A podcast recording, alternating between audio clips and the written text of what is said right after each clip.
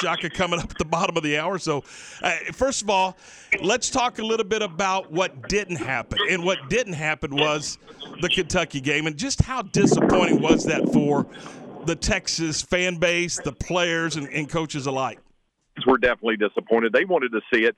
What perhaps I wasn't expecting, uh, at least not quite to the level that I've heard it over the last 24 hours, is how disappointed and um, not happy at all whatever happened. Now, again, and, and Shaka is always going to be very diplomatic about it, and he and he was, and said uh, he, this is a guy who obviously had come off his own COVID battle.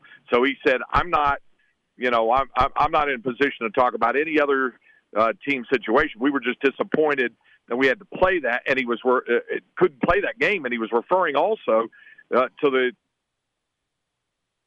last week when they were really down to just a few players, scholarship athletes, but that the conference rules dictate if you've got six available players, you're supposed to play the game. So they did uh, against Oklahoma. And in this case, they had just about, I think, they were expecting to have everybody back except Shaka for that trip to Lexington, but they were ready to play the game. And word kind of filtered down that it was one, maybe two members of the Kentucky coaching staff, and that was it.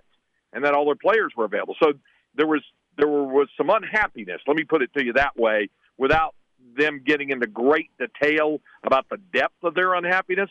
They were they were disappointed they couldn't play that game last Saturday because now you're looking at playing one game with everybody intact for the first time in 20 days. The, these two programs, we were talking about it earlier, but these two programs kind of mirror each other in a lot of ways when it comes to the, the pandemic. Both lost disappointing games that they didn't get to play. Texas with Kentucky and Baylor with with uh, Gonzaga. Uh, both both head coaches have had it. Uh, both teams have had to start and stop because of, of the pandemic. In fact, these two teams are supposed to play earlier in the year in Waco, but weren't able to do it. So there's a lot of similarities when it comes to bad. And I know everybody in the country's got their issues, but it, it, I just thought how that, that there were some similarities between these two programs when it comes to dealing with this pandemic. Oh, I think so. I think there there there were some uh, definite wrinkles that you could see, and uh, and and a lot of similarities between what the teams went through, what the programs went through at the time, what the head coaches went through, all of them, what what they all went through at the time. Uh, there's also some similarities in how the teams are constructed right now. Both uh, have uh, you know a lot of returning players. I think the Bears are a little more veteran than the Longhorns, but but the Longhorns do have several returning players, and additionally, they uh, also have you know everybody returning intact. We've talked about that before from last year, and now that they've gotten uh, their backcourt back with uh, Courtney Ramey available for the game, you, you can say pretty much it's a battle of, of veteran backcourts going at it tonight at the Erwin Center. Craig, do you expect to see the success of this season carry over into program stability for Texas? Well, I think certainly uh, if you have the kind of season that they're having and that they're capable of of having, depending on how far they could wind up going on this, uh, sure. I mean, they he had a good recruiting class last year, signed a five star recruit. I think they're expecting to have, uh, you know, more. They've got some commitments for next year. Got a good signing class for next year. So, yeah, there's a lot of excitement about about it building here, and I think a big season. Uh, you know, finishing strong in the NCAA tournament Let's start with you know getting a win in the tournament, which hasn't mm. happened under Shaka. So if you get a win in the NCAA tournament, it helps, and every win beyond that, of course, only adds to it and helps all the more. Go ahead. As I was gonna say, when you look at this game tonight, how can the Longhorns counter the depth of Baylor? That's a great question, and and I think you know uh, if, if Texas has everybody healthy, and and Shaka was asked every yesterday, is everybody available? He said as long as they pass this last test today, that was yesterday, uh, and, and, and, we haven't been told that that, that no one passed it. Uh, I was kind of looking out this morning, by the way, to see if I saw anybody. I had to go and get tested this morning because I'm doing a women's game in Norman, Oklahoma tomorrow, and in order to be in their travel, uh, you know, uh, their contingent, uh, their tier, travel tier, their bubble, I have to be tested regularly with them. So I went down to get tested. Didn't see any of the men's uh, team down there getting tested at the time. But to your question, if they're all there and on the floor, I think it starts obviously on the perimeter. Uh, they have to find a way to be able to score whoever's being guarded by Davion Mitchell.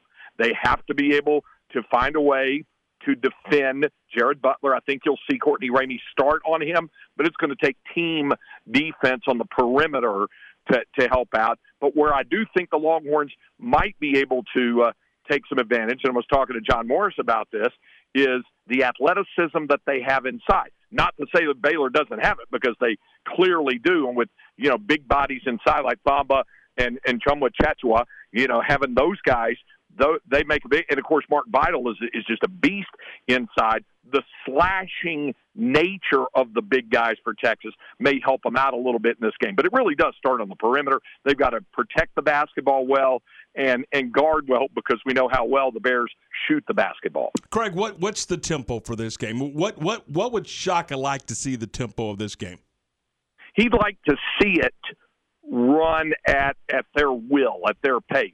Does he want it up tempo? Yeah, I think so, but I don't think he wants it, you know, race horse back and forth because he wants because I don't know that he feels that comfortable that his guys can win that kind of a game because if it happens, it means they're not getting back defensively, and that's where they've had uh, some issues at times this season. So I think he wants to make sure they're positioned defensively and then get it on the break on the offensive and transition offense out of the defense they can create.